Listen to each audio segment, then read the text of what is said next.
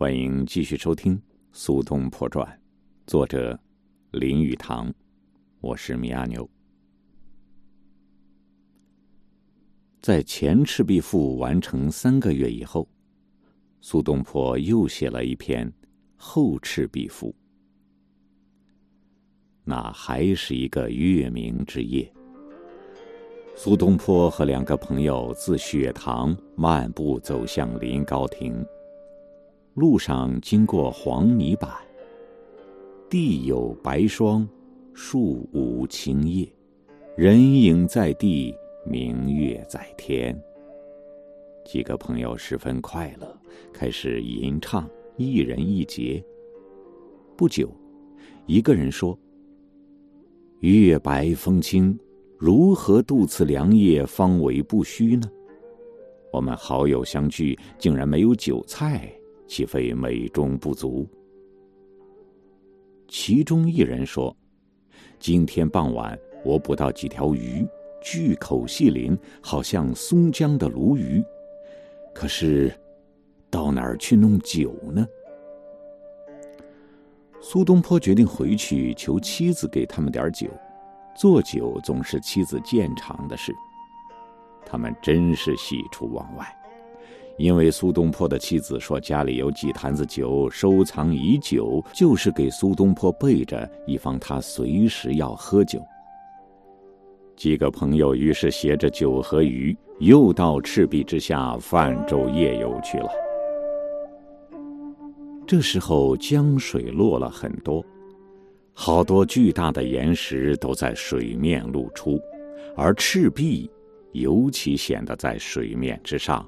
黯然高耸，距离上一次游赤壁不过几个月的功夫，风光已经大为不同，几乎不能辨认了。在夜色美妙的魅力下，苏东坡要朋友和他一同攀登到赤壁之上，但是朋友不肯，苏东坡一个人爬上去，他把衣裳裹起来。在灌木丛和荆棘之中寻路上去，一直爬到最高处。他知道那里住着两只苍鹰。他立在巨大的岩石上，向深夜大声吼叫。四周小谷有声音相应答，他一时都忘记了自己置身何处。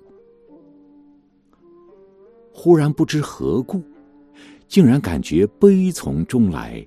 觉得不能在那儿停留过久，于是他下去，又回到舟中，解开缆绳，任凭小舟顺流飘动。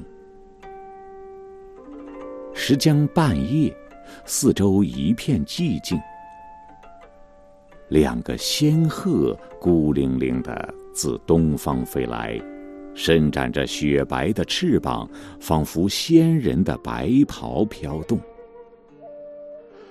两只鹤长鸣几声，在船上掠过，一直往西飞去。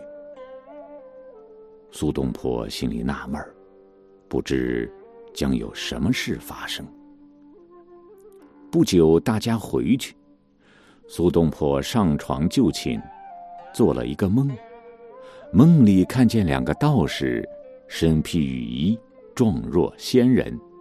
那个人认得苏东坡，问他赤壁之游是否很快乐。苏东坡问其姓名，二人不答。东坡说：“我明白了，今天晚上我看见你们俩从我头上飞过去了。”两个道士微微一笑，东坡便从梦中醒来。他开窗外望，一无所见，外面街道上只有一片寂寥而已。《后赤壁赋》的原文是这样的：是岁十月之望，步自雪堂，将归于临高。二客从渔过黄泥之畔，霜露既降，木叶尽脱。人影在地，仰见明月。故而乐之，行歌相答。一而叹曰：“有客无酒，有酒无肴。月白风清，如此良夜何？”客曰：“今者薄暮，举网得鱼，巨口细鳞，状如松江之鲈，故安所得酒乎？”归而谋诸父。父曰：“我有斗酒，藏之久矣，以待子不时之需。”于是携酒与鱼，复游于赤壁之下。江流有声，断岸千尺。山高月小。水落石出，曾日月之几何，而江山不可复食矣。余乃涉衣而上，履婵掩，披蒙茸，居虎豹，登虬龙，盼七湖之微潮，赴冯夷之幽宫，改二客不能从焉。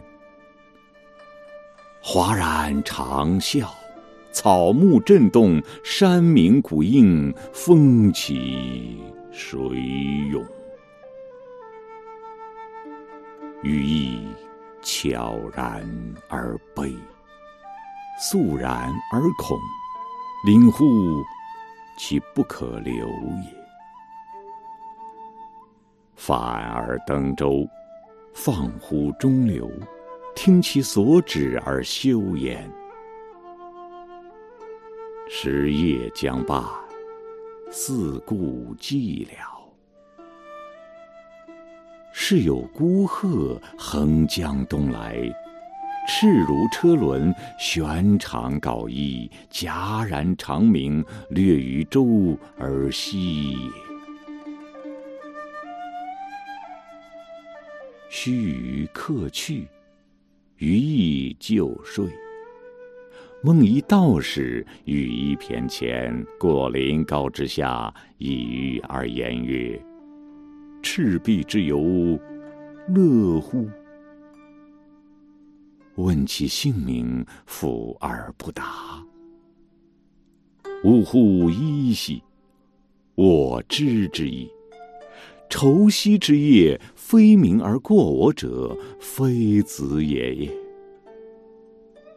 道士故笑，余亦惊悟。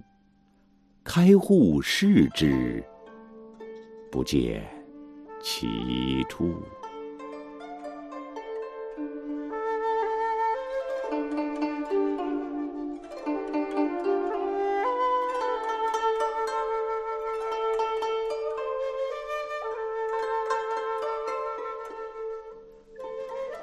苏东坡怎样确立一种气氛？由上面可以看出，他是暗示另外一个境界，一个道家的神仙境界。两只仙鹤自然是沿用已久的道家象征。他表示自己不知置身何处，便引起读者迷离的想象。根据中国人的信念，现在的人生。只是在人间瞬息的存在，自己纵然不知道，但是很可能前生是神仙，下一辈子也会再度是神仙。大约和写这两篇小赋同时，苏东坡又写了一篇短短的《月下游记》。一天夜里，他不能入睡。起来，在承天寺月下漫步。承天寺离临高亭很近，所记只是刹那间一点飘忽之感而已。这篇游记现在已然成了散文名作，因其即兴偶感之美，颇为人所喜爱。记承天寺夜游。元丰六年十月十二日夜，解衣欲睡，月色入户，欣然起行。念无余乐者，逐步至承天寺，寻张怀民。怀民亦未寝，相与不与中庭。庭下如积水空明，水中藻形交横，盖竹柏影也。何夜无月？何处无竹柏？但少闲人，如吾两人耳。这篇小品极短，但却是瞬息间快乐动人的描述。我们如果认识到苏东坡主张在写作上内容决定外在形式的道理，也就是说，一个人作品的风格只是他精神的自然流露，我们便可以看出。若打算写出宁静心悦，必须先有此宁静心悦的心境。他究竟怎样陶冶出此种仪式的心境呢？且听下回分解。这里是《苏东坡传》，作者林语堂，我是米阿牛，感谢您的收听，再会。